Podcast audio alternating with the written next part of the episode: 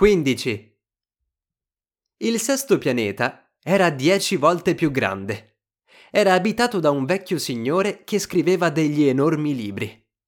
Ecco un esploratore, esclamò quando scorse il piccolo principe. Il piccolo principe si sedette sul tavolo ansimando un poco. Era in viaggio da tanto tempo. Da dove vieni? gli domandò il vecchio signore. Che cos'è questo grosso libro? Disse il piccolo principe. Che cosa fate qui? Sono un geografo, disse il vecchio signore. Che cos'è un geografo? È un sapiente che sa dove si trovano i mari, i fiumi, le città, le montagne e i deserti. È molto interessante, disse il piccolo principe. Questo finalmente è un vero mestiere. E diede un'occhiata tutto intorno sul pianeta del geografo, non aveva mai visto fino ad ora un pianeta così maestoso. È molto bello il vostro pianeta. Ci sono degli oceani? Non lo posso sapere, disse il geografo. Ah, il piccolo principe fu deluso. E delle montagne? Non lo posso sapere, disse il geografo. E delle città e dei fiumi e dei deserti? Neppure lo posso sapere, disse il geografo. Ma siete un geografo. Esatto, disse il geografo, ma non sono un esploratore. Manco completamente di esploratori. Non è il geografo che va a fare il conto delle città, dei fiumi, delle montagne, dei mari, degli oceani e dei deserti.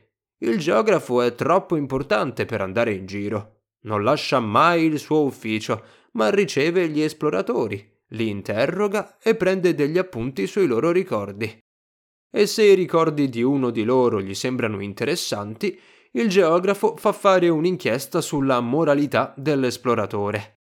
Perché?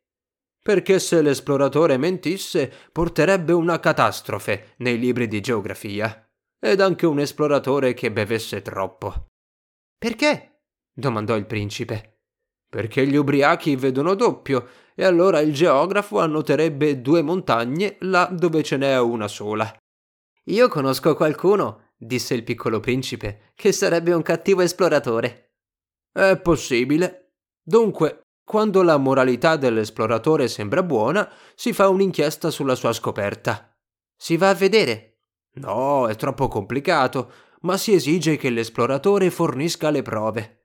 Per esempio, se si tratta di una grossa montagna, si esige che riporti delle grosse pietre. All'improvviso il geografo si commosse. Ma tu, tu vieni da lontano. Tu sei un esploratore. Mi devi descrivere il tuo pianeta. E il geografo, avendo aperto il suo registro, temperò la sua matita.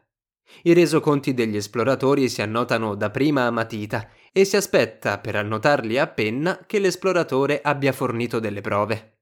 Ma allora? interrogò il geografo.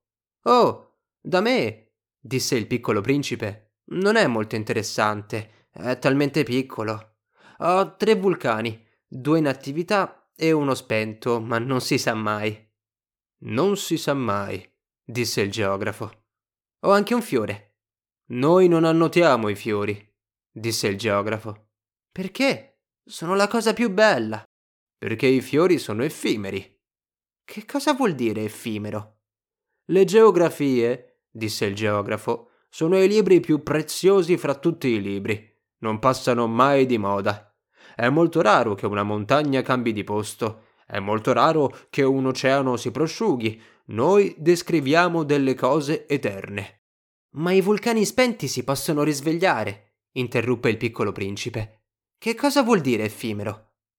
Che i vulcani siano spenti o in azione è lo stesso per noi, disse il geografo. Quello che conta per noi è il monte, lui non cambia.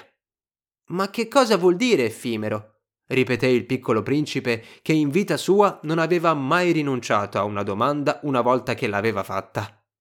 Vuol dire che è minacciato di scomparire in un tempo breve. Il mio fiore è destinato a scomparire presto. Certamente. Il mio fiore è effimero, si disse il piccolo principe e non ha che quattro spine per difendersi dal mondo. E io l'ho lasciato solo. E per la prima volta si sentì pungere dal rammarico, ma si fece coraggio. Che cosa mi consigliate di andare a visitare? Il pianeta Terra, gli rispose il geografo. Ha una buona reputazione. E il piccolo principe se ne andò, pensando al suo fiore.